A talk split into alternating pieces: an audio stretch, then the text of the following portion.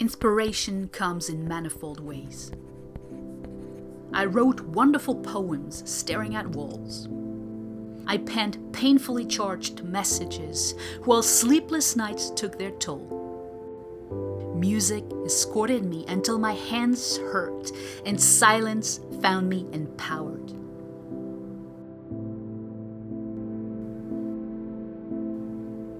Writing always takes one by surprise. Writing never gets tired of itself. Writing makes one's heart breathe again.